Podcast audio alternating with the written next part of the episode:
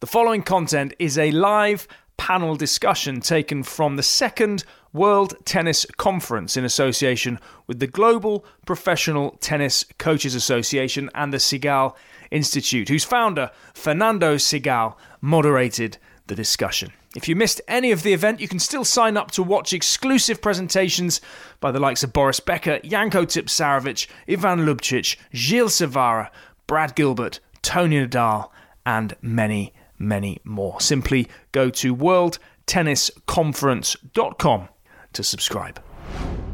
Three guests which are on the conference presenting is with us Dr. Mark Kovacs. Hi, Mark. Hey, everyone. Also, Ian Barstow from Australia. G'day, guys. And also Cinto Casanova from Spain and living in Japan. Hi, Cinto. Hi, everybody. Uh, thank you to be with us on the live panel and also in the second edition of the World Tennis Conference. Let me introduce a little bit about Dr. Kovacs. Uh, he's a performance uh, physiologist, researcher, professor, author of many books, speaker, and he is currently working at the Kovacs Institute, developing a lot of courses, very research, and very important materials. It's a privilege for us that also he is running uh, the Tennis Performance Association, the International Tennis Performance Association, which is he is the executive director, uh, developing a lot of different specialists on that. Thank you, Dr. Kovacs. Thank you, Mark, to be with us. Thanks, Fernando. Excited to be here, and thanks for all the work putting this together. No, thank you. Thank you for all your help for our sport. And also, we have uh, Ian Barstow. He has a master in health science and the University of Florida. He has worked with many top athletes for more than 30 years, uh, working in 35 Grand Slams and different other sports. And he has a revolutionary approach uh, in terms of uh, to keep helping players on the movement on the court. And also, uh, his presentation is very good one. You have to watch today, like uh, Mark Kovacs' presentation. Thank you, Ian, to be with us. Good day, Fernando. Thank you for having me. It's a great pleasure to be at the World Tennis Conference. And also we have Cinto. Cinto is actually the head coach of the Sakura Tokyo Tennis Club in Japan. He's a senior elite tennis coach. He's a coach, educator, speaker, and presenter. And he's doing a wonderful presentation about coordination uh, on our platform in the World Tennis Conference. Uh, he will introduce Cinto, you're gonna be the first. Try. Uh, let's do the sharing of your presentation, and then we go ahead with the other speakers. All right. Thanks, Fernando. Thanks for the introduction.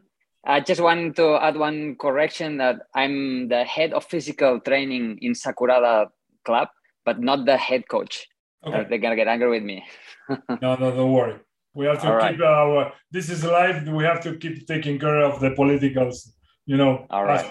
Yes, yes, yes. Exactly. Okay, so I'm gonna share my presentation. I just want to, we're talking about physical development and I'm mainly I'm I'm a coach for for junior players and the physical trainer for in the in the junior stages. So I want to share some very basic ideas on what are the key points when when we're training from from juniors and it's all things that that, that come from my experience. So i hope you guys that uh, after I, I, I, present this you, you guys also can give me some comments and, and help me to grow on on this. So first thing first thing that um, i pay a lot of attention when when i work with juniors is first before we do any activity is to create a learning environment with with, with my groups and and what does it mean? It means i, I pay a lot of attention on, on creating habits of listening to the instructions. And mm, because I, I think first of all i I, uh, I need them to understand well what we're gonna do. I want to them to absorb the, the message and the instructions how to perform well the exercises. And having these habits of listening it, I think it, it's it's one of the first thing as a as a physical trainer we have to pay attention to how to do that. So, for example, on manipulating the the the place, the space where we where we deliver the messages. So, for example, when I'm when I'm in a lesson, I, I like if we are in the gym, for example, to bring them all into in front of the whiteboard, always to deliver the information there. And then from there, we move on to, to, to do the exercises, always using the same space. And I think this helps in helps in the flow of the of the lesson. And and in the end it creates a, an environment of learning that it's very important i think. Also how to i think it's important how we interrupt the exercises to to make corrections. Uh, do we scream when they are performing the exercise they are focusing doing something or we stop the exercises we deliver the information that is needed and we go back into the exercise. This is something that i think it's also very important. Okay number two also it's really key of course this is obvious but that the the players the juniors they understand exactly the purpose of the exercise. Not only the, the the correct the correct execution how to do it but also what are we working on what is the connection of with this exercise with the on-court performance? And i think understanding well what are we working on and and what is the connection of what we're doing on court in tennis it's a really powerful motivator. And it's something that that it has to it really has to be really clear. Then when we work with juniors i think it's really important we we focus on quality over volume and intensity and it, i mean learn well how to perform the movements the, the training movements correctly first especially to avoid injury. That's a, really big concern for me when working working with with young players.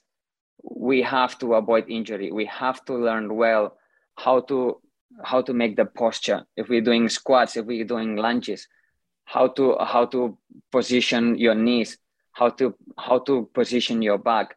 This is this is the first thing when we're working with juniors. We want to have a a strong, solid technique from the beginning when we perform exercises so we avoid injuries and we are, we actually we work the the, the muscles or, or, the chains that that we want to work really key i think and also nowadays that i think the people sometimes focus on on a really powerful and an instant message. But in training i think the most important is not how strong you do it one day how intense you did one day but how constant you are in your work how regular is your your your work.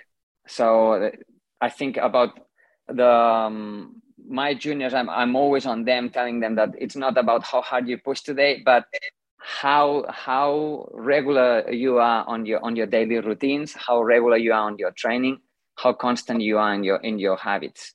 I think that's an important point too. Okay.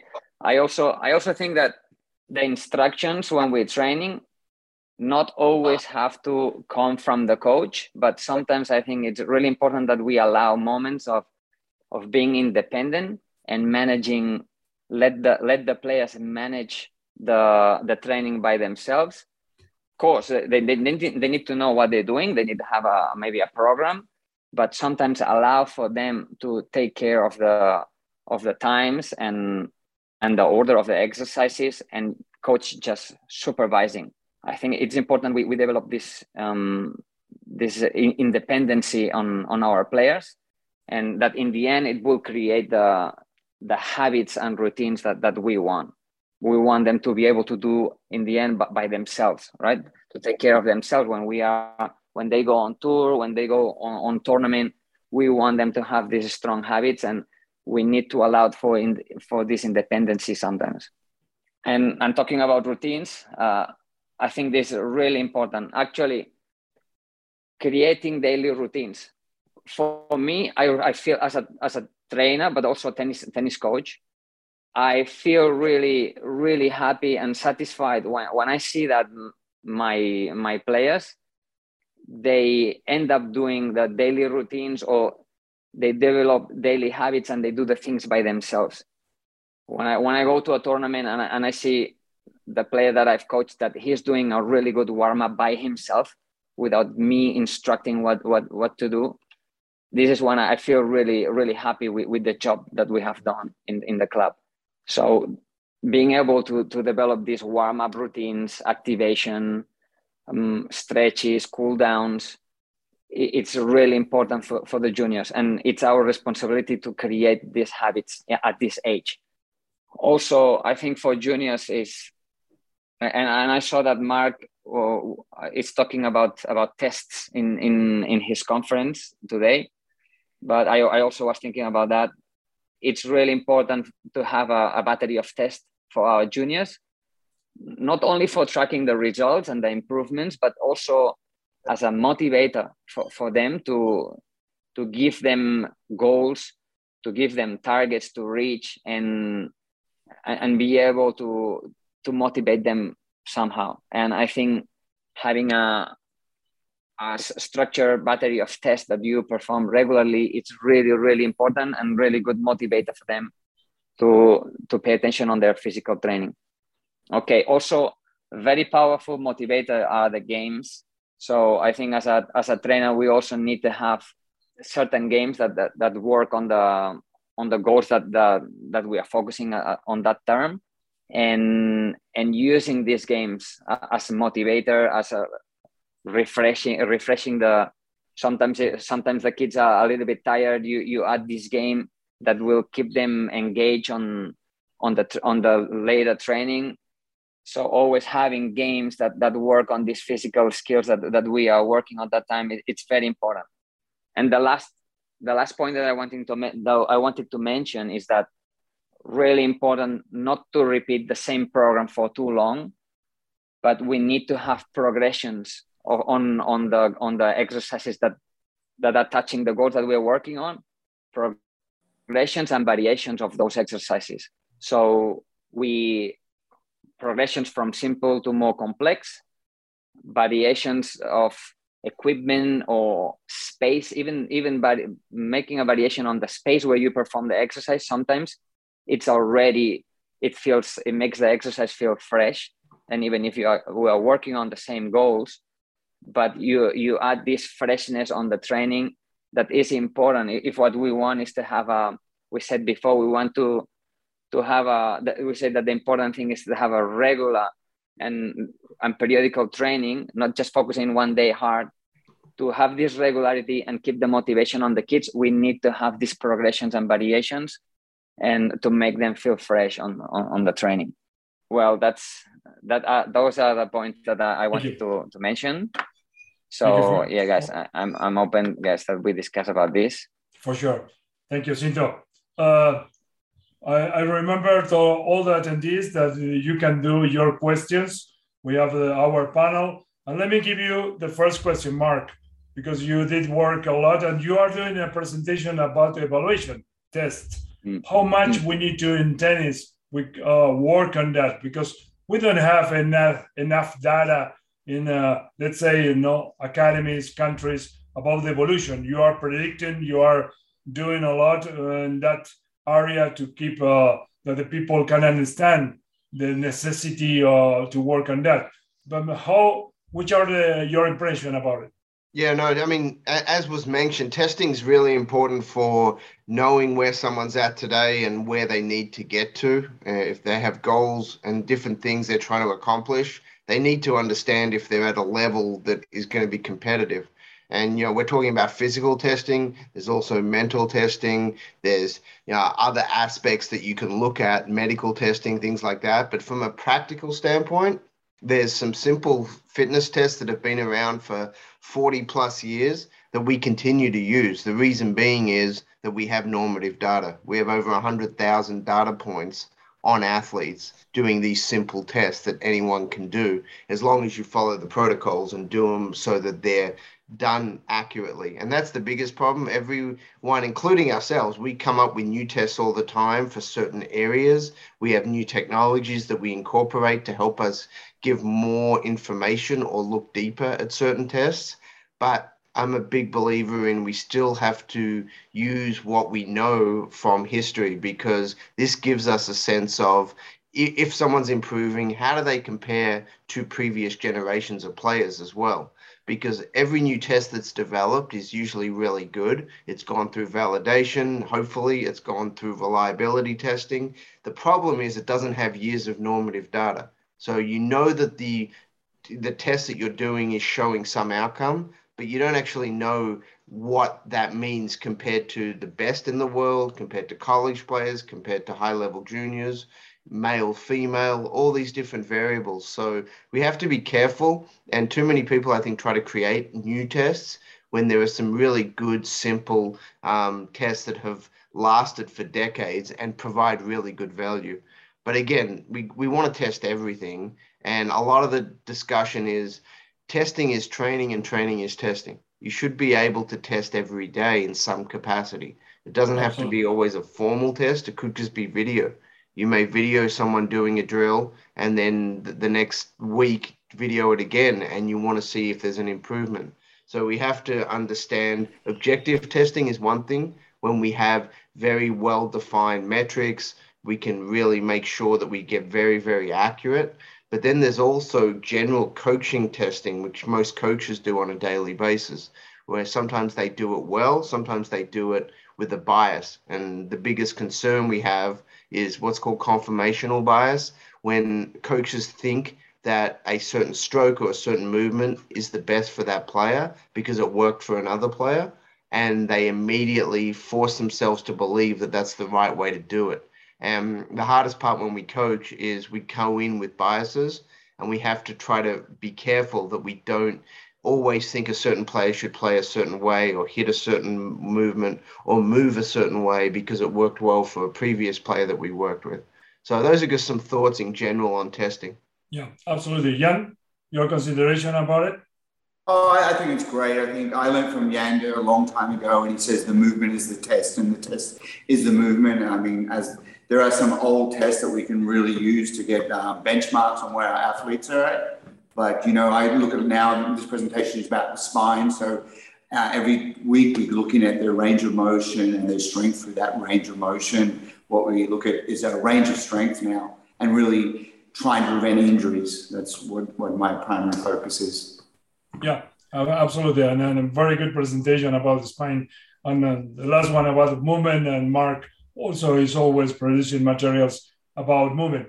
But from my point of view, uh, we did it in Argentina when I was the director, you know, almost 27 years ago. We did, uh, we test all our national players under 12, 14, and 16, and we have in all the measurements about Americans, French, Russians, uh, and we in simple things like Marseille, flexibility, how they do, you know, side to side, couple of things to create a database of the players. But seems to me that we don't uh, we don't jump ahead enough in terms how to use the test everywhere every time. What do you think, Mark? Yeah, no, I mean, unfortunately, everyone does it differently. And the problem with doing it differently is you don't have consistency with the data. And that's the biggest concern especially with the influx of great technology, and we use technology every day in different ways.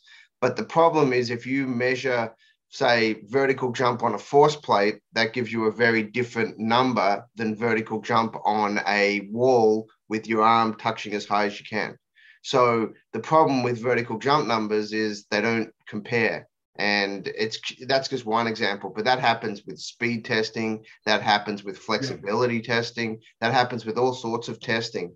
Depends on how you do it as to whether you compare your numbers to previous data sets. So you really have to be careful on how you're doing your testing. And if you're doing it for your own internal comparing to your own athlete just to show improvement then that's great because it's comparing to themselves. The problem is when you start comparing to other data sets, you've got to make sure you're collecting the data the same way that those other data sets have been collected. Yeah, uh, and Cinto, how you are doing uh, in Japan with the in your program? You're when you are collecting data, how do you work on that? Well, I I have a, a, few tests that are standard that I, that I follow. Like for example, the shuttle run.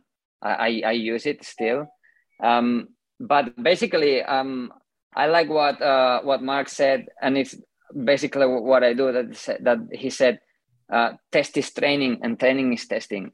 Is I use training exercises and I see how and, and I and I challenge them to perform in in a, in a certain way and I, and I follow up fr- from this exercise. Sometimes I take videos and and I and I show them. That's what we did one month ago. Can we get better? Can we can we improve the change of direction? Can we do this? And and then I follow up on that. So really, I, I like those words. Test is training, and training is testing. That's that's what I, what I follow most. Yeah, mm. yeah. Ian, uh, you are very competitive, like a professional, no, like a, a physical coach and also to be competitive is a very important aspect uh, of the player. How you work with the player to be competitive doing exercises, you know, to work with themselves, even they are doing the physical part, how they can, you know, to be able to develop the competitive sensations, no? Um, I like to have group training and where they, they benchmark each other and actually different athletes from different sports where they compete against each other and we're it's always like a competitive thing. We do a lot of drills that are all of competitive nature, and it's very like stripped down and fun. I, I like just these good athletes because I, I have worked with a lot of fighters too, but they'll actually compete with the tennis players, and it's in a, a very uh, fun way. But they learn a lot of mental toughness through this, you know, and that's it. I think that's one thing that uh, tennis is a very competitive one-on-one sport, and I think that uh, in the drills, if you do too much individual training, you kind of baby them, you know, a little. That's just my personal. So I kind of like group where I put them together and have them compete a little bit. Absolutely, and Mark, you you you work many many different areas of the science with the, your institute and with uh, your uh, association. How do you work mixing the mental area, the physical area to perform? What do you think? Yeah, so as we know, there's some mental surveys and scales that we utilize, more so looking at overall well being and um, general areas of um, mental health. And we try to look at that to see other changes that occur throughout the week, throughout the month, uh, to help us adjust programming. It's really difficult because a lot of that is still subjective. So you're relying on, especially if you're talking juniors, young athletes to give information that's accurate, which is really difficult. The data is not great on getting surveys on young athletes and letting them express themselves accurately. So some of the objective data you're looking at now is uh, sort of autonomic nervous system responses to various stresses. Um, and trying to utilize some objective metrics to give you an insight is the athlete feeling good today, not so good? Uh, it doesn't mean that you may, are necessarily going to change your programming, but it just may give you a sense that you may have to be be adjust how you approach things based on what you're seeing. So it helps give you a better framework of how you go into your sessions. Ian, let's talk about your presentation a little bit. You know, you you your presentation is very good. How to take care uh, about the spine? Give us some more feedback about it. Um, well, I think you always regret not strengthening where you're injured. Uh, the number one injury that human beings have, including tennis players, is our back. And in sports, it tends to be a hyperextension injury or injury occurring at the end of range. And traditionally, we've done planks, and that's really limits our strengthening to plus minus 15 degrees of carryover. Yet our spine has at least 30 to 50 degrees extension and 100 plus of flexion, meaning that we've left our spine unprotected. Worst yet, we've left it unprotected where the injuries occur. You know, I've worked for 30 years with spine patients, and getting the strong and the, these these positions are very critical. And I think there's a lot of fear mongering about disc and all this, and they haven't got the training right. You know, a lot of tennis athletes that I see, a lot of actually professional athletes I see have relegated their core training to just planks. And I think that, you know, I know in Australia, they do not do this. They, they've going through more range of motion because they've realized this. But I think it's a, a real missing link. I learned from an orthopedic surgeon uh, over 25 years ago, and he called this the missing link in athletic development. And strange enough, 30 years, 25 years later, I still think it's the missing link in many of our athletes. Mark, uh, yeah, can I just can I just reiterate on what Ian said? It's really great to hear his perspective because it's been a real frustration of mine seeing over, especially the last five to seven years, the avoidance of flexion extension, lateral lateral flexion, lat, lateral extension movements as well, um, taken out of programs um, because you know, especially if you're talking tennis, you need to be strong in all those ranges of motion, as Ian mentioned, and especially towards end range. And if you're not training those, um, how do you expect yourself to be able to handle it when you are put in those compromised positions on court? So, yeah, I just wanted to reiterate what Ian said there. Of course, and this is uh, that's the panel to talk about. But it's coming about Guillermo is doing a very good, you know, uh, question. Uh, let's go ahead first with you uh, Mark, what is the future of the physical development in tennis? What do you think is coming, let's say, for the next 10 years? Yeah, I mean, there's a few things that we're having challenges with. Obviously, the injury rates are going up. The performance side is over focused on, meaning that people are trying to get athletes faster and, and stronger many times without really uh, focusing on stabilization well enough um, and deceleration well enough. We're seeing that not only in tennis, in other sports, similar issues are happening. The athletes are training a lot harder. Um, their performance metrics are going up in general, you know, strength, speed, power, things like that.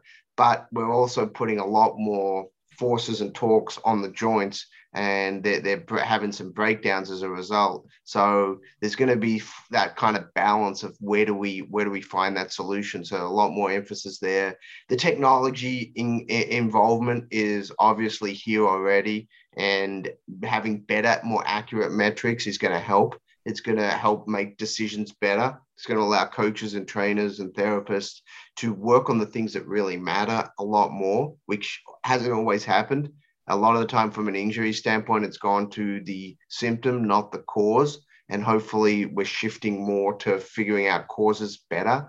Um, nervous system is the biggest missing link with a lot of these scenarios, and addressing the nervous system interactions on a lot of these things are starting to get better understood just because tech, technologies allowed us to get a better sense of how nerve functions happening what's happening to the autonomic nervous system how does that play a role into the various aspects of what's going on. So those are the biggest things from a physical standpoint i think are going to really start shifting over the next decade.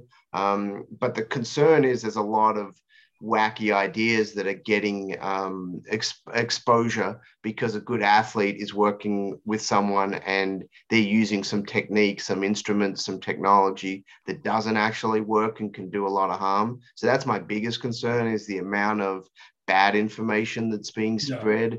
because a good athlete is utilizing something that isn't actually helping them. They're just a great athlete and they're, they're utilizing it. Yeah, the, the quality of the message to everyone, no? Mm-hmm. Yeah, uh, yeah. Go ahead, Yeah, I totally agree with Mark that there's just a lack of evidence-based practice amongst the strength and conditioning. Some of the leaders in the field, I mean, it's just honestly, it's a bit of a joke what they're doing, uh, and I'll just say it flat out. And then these are the working with the top people, and then it became becomes monkey see, monkey do. I think the player would be better off resting. You know, it's getting more sleep than going doing a lot of these silly drills that they have to do. Yeah. Thank you. It's very good. Cinto, how do you see the yeah. future? Yeah, I agree. One thing that, that we are talking is that sometimes also it's the way that we that we are used to, to receive information now. That is that the flashier the better, right? So the people is creating content that it just focus on on on flashy and and and the more crazy is the exercise, the the better, right?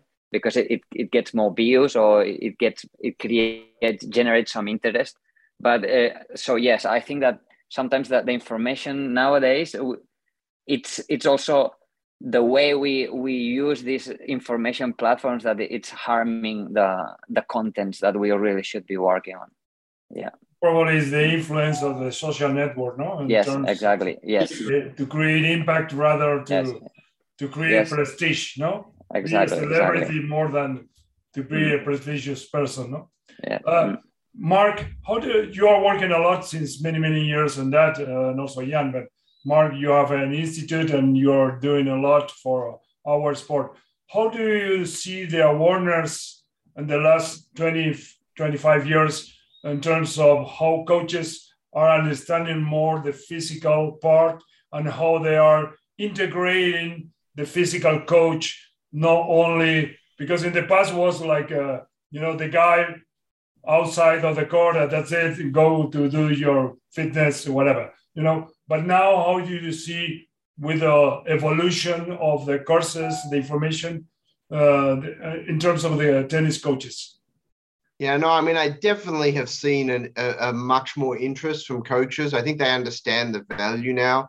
You know, 15, 20 years ago, you had very few coaches that really put a lot of emphasis on it. Uh, a lot of the work was being done on court. Now I think they realize there's a there's a huge amount of value to a quality, you know, off court physical training program. But the best ones integrate so they incorporate things on court that happen off court, off court that happen on court, and they actually personalize the program for the athlete based on the needs. And those are the best situations.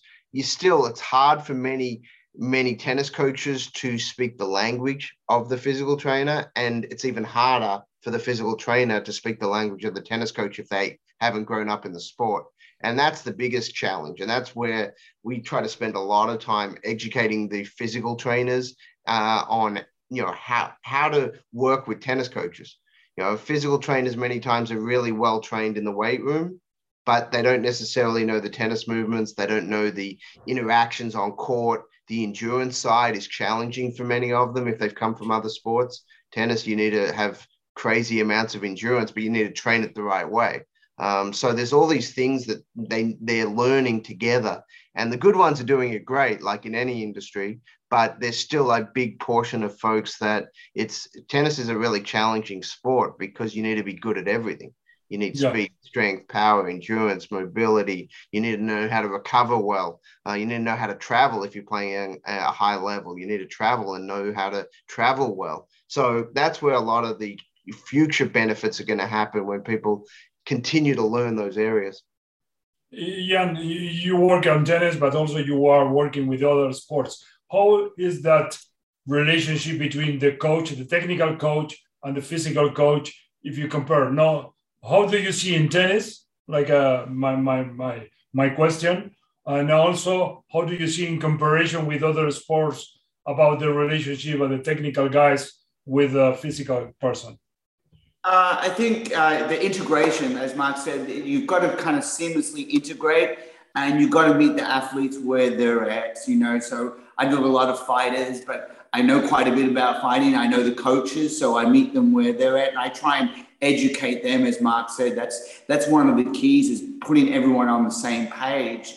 And there's so many different opinions out there, but I think it's science. It's like this World Tennis Conference putting together the best minds so that the people know that they're, they're practicing the best way for their athletes. And, and I, I, think that's really the key. We've got, uh, we're drowning in information, but we're starving for some wisdom. And we need some wise people to put it together, like Mark is doing at his institute, and, like you're doing here, because th- that's what there's just too much information.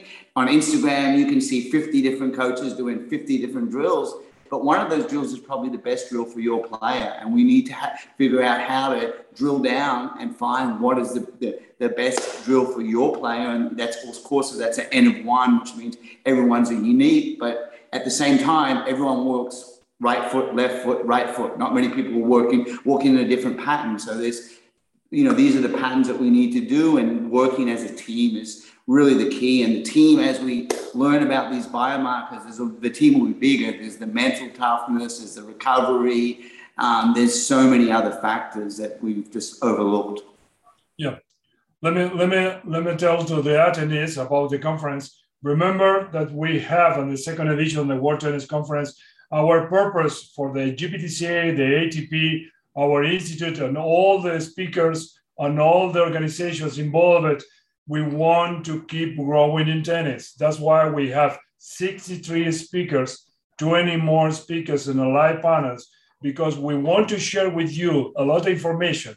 But you have to watch, you have the ability to watch, you know, plus the, these four days, 35 more days, you can watch as many times you want, when you want. you can watch the presentation, stop, take notes, be back again. You can repeat because we want that you create grow. You can develop a better tennis using the experience, the stories, the tips, the recommendation for top guys like these three persons.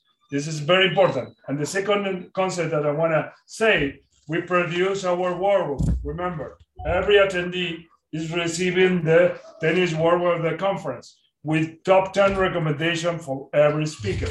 We're going to have 10 top 10 top recommendation from Mark, from Cinto, from Ian, and from other 61 speakers. Why?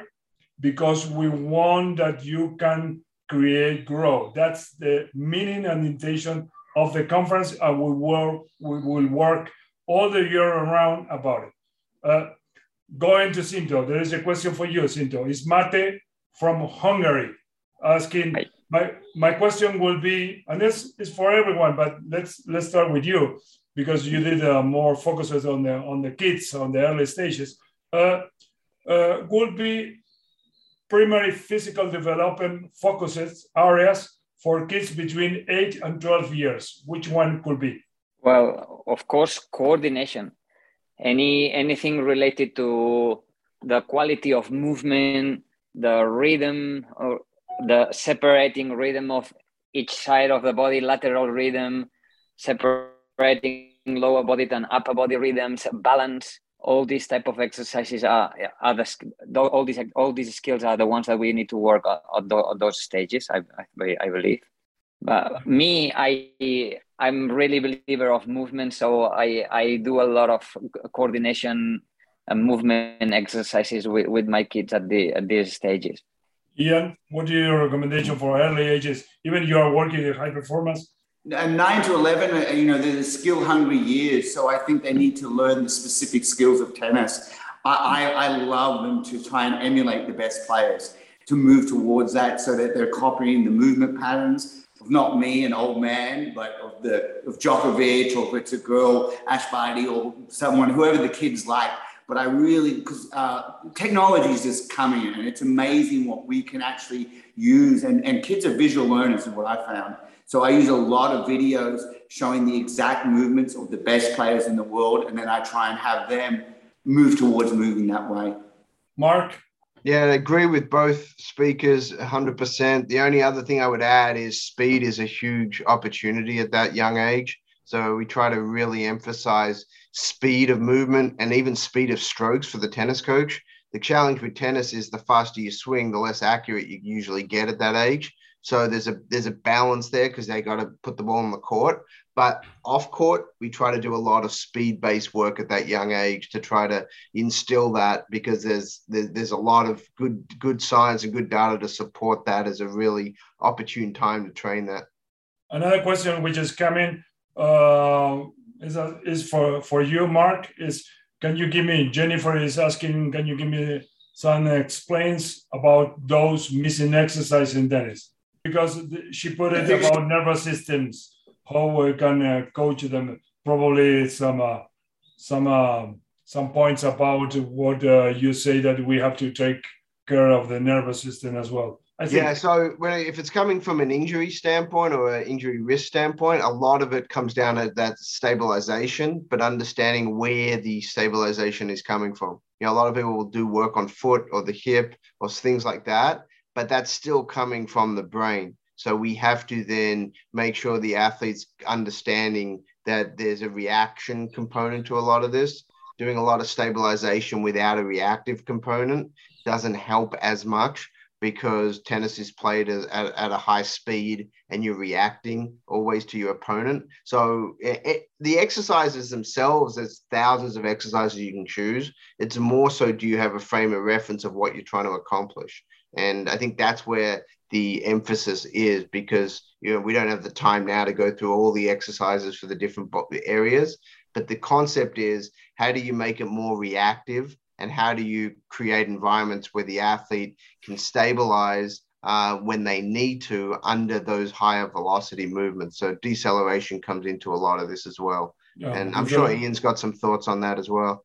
Yeah, I, I, totally agree that you know there's a lot of reaction drills that they can do with simple lights that they have that are very cheap, like apps like Switched On, that they where they're reacting and to because tennis is a reaction sport. It's a you know series of reactions, and then having great stability when you're moving at high velocity with um, being able to decelerate well. I think that's we're, we're all worried about the accelerators but the great athletes decelerate well and change of direction super well. It's after they hit the ball that, that, that they're very balanced in the recovery step is amazing. And you just have to look at Novak and you have to look at his stability in those extremely hard positions.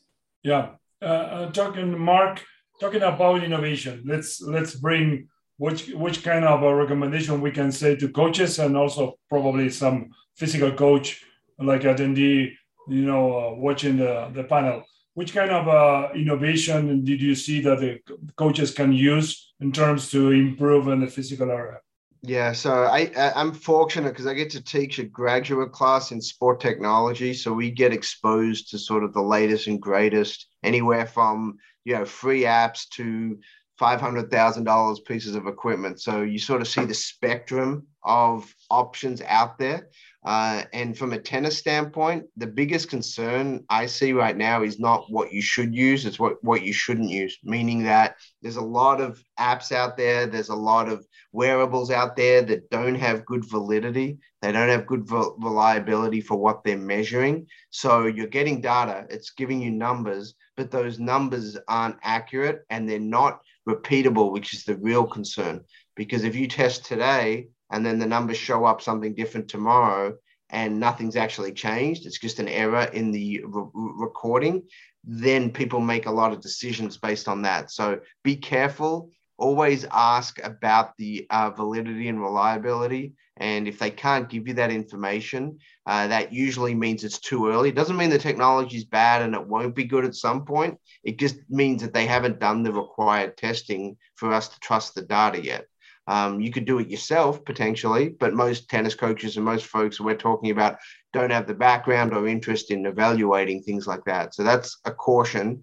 The things that are good though, um, for example, you know, video based assessments are really useful because you can just visually see where you are today and where you are next week, next month. Just put cut points in there, make sure that they're done accurately. Film from the same angle, film from the same distance, record the right things. Make sure if they're hitting drills, make sure it's a ball machine or the feeder is the same and it's at the same speed. It's always bad when you compare a stroke and someone's hand feeding one day and then racket feeding the next or using a ball machine the next. That's not the same. So we have to be cl- consistent uh, with how we do our tests. And then from a basic standpoint, there are quite a few things now that you can do low cost that can give you accurate speed numbers, uh, accurate strength numbers, things like that. So it's we don't have time to go through them all right now, yeah. but just make sure that the accuracy is is uh, important. Just because it looks good doesn't mean it works well. Definitely, you have to create your own protocol no? to follow systematically the information. Cinto, are you using something in Japan uh, to to, to evaluate test you know your kids yeah well f- for me because i work in a big academy environment so i don't have much time to work w- what i call gimmicks new gimmicks. I i use basic stuff like like mark was saying video. That's the that's the main technology uh, device that, that i use create videos and and and yeah as mark said m- make sure that when we record, we we always use the same parameters so we can really compare well um, the, the the progression and the process of the player. But that's that's the main technology that I use videos. Yes. Yeah. Well, it's coming. Uh, the last question for our panel is coming from a fellow speaker of the conference, Conrad Singh, also from Australia. We have the Australian here full full power. Uh, um, Conrad is asking to all of you uh, what's the right balance in terms of percentage of time spent weekly on physical development versus on-court development and that's the first part of the question go ahead with the first part and then we can do the second part okay you are going first Ian? me oh I, I just follow the old rule of one third um, match play, one third drills, one third physical conditioning. I think, of course, it has to be individualized. You know, I, I'm trying to, yeah, Tennis Canada has great guidelines that they publish that's out there over each age group and the amount of hours and how much they should be spending on each thing. I think that those are, were well researched. I mean, Mark would know better than me, but seem to be very well researched um, guidelines from Tennis Canada. Mark, about the balance between the physical area and the technical development? Yeah, I think what Ian said is a great starting point. I mean, you know, when you're going into it, that's that's a really, really good starting point. And then as we know, once athletes sort of start showing deficiencies or skills in certain areas, you may need to up certain areas that are that are failing a little bit. Let's say you got an athlete who competes really well, uh, wins a lot of matches. They probably don't need as many matches. They need more physical work because that's maybe where they're not as strong. So, I mean, the, the challenge is the good general recommendations are really good for the masses, and that's what most people should follow. And then as you start moving uh, out uh, along the bell curve, so to speak, you then have to start individualizing a little bit more. And at the younger ages, the more physical work we can do, um, the, uh, the more technical work we can do, the less matches is usually better because that's what they need. And then as they get older, matches become more and more important because results become more and more important. Um, so, but it's, it's, that balance. And yeah, I don't have a, a, perfect solution because every athlete's so different. But the third rule is still something very worthwhile. Cinto? Yes. Um, I don't want to put hours on on this on the balance between on court and, and, and training. But what I, I want to say is that we should not forget that we should try to integrate physical training and and and on court. And some of the training has to be on court. So putting hours on on how much training we, we, we should we should do or we have to consider that on the court we should be also doing some physical development exercises right? So w- what i would say is that it, the physical development has to be daily. Whatever it doesn't matter the age it has to be a daily thing. On and off the court you, you have to see how to manage that, but it has to be a daily thing. That's for sure. Remember, today is the day of the sports science. In every conference that we are doing, we are putting in the third day the sports science. We have 17 presentation, two panels. We had today the mental panel two hours uh, before, and now we have the physical panel. You have to keep learning, keep yeah, researching, and trying to do your best in everywhere that you are. Mark, I will ask you for the last words for people who are attending the conference. No, I think this is great. Thank you um, to everyone involved, all the speakers giving up their time. A lot of them are at tournaments, at events. They're busy. You and your team for, you know, this is a one heck of an undertaking putting all this together. So, you know, hopefully people get some good information out of it. Um, and I'm ex- excited to help any way I can. People know how to reach me if they want to get in touch with me. So look forward to keeping in contact. Thank you, Mark. Ian? Last word to our colleagues? Um, knowledge is power. Use it. Knowledge is very, very powerful. And you just try and use it. Use this knowledge that you're getting. Absolutely. Cinto? Yeah, I'm just uh, really thank you for allowing me to be part of this presentation and be here with these great presenters. Um, um, I just encourage everybody, guys, to see as much presentation as, as you can and also share your your knowledge when you have the chance. It's very important that we all share our knowledge so we all move move forwards yes definitely. Thank you very much mark. Thank you ian. Thank you very much also cinto. Was a wonderful presentation. Also to it's wonderful to have you at the conference for second time mark and ian. Uh, remember it's a question to share. It's a question to keep learning keep doing your self development. We are here to help you in everywhere that you are. Thank you to be at the second World Tennis Conference by GPTCA and NSI with the support of the ITP. Thank you, Mark, Ian, Cinto. Thank you very much. Thank you, everyone. Thank you very much. Thank you.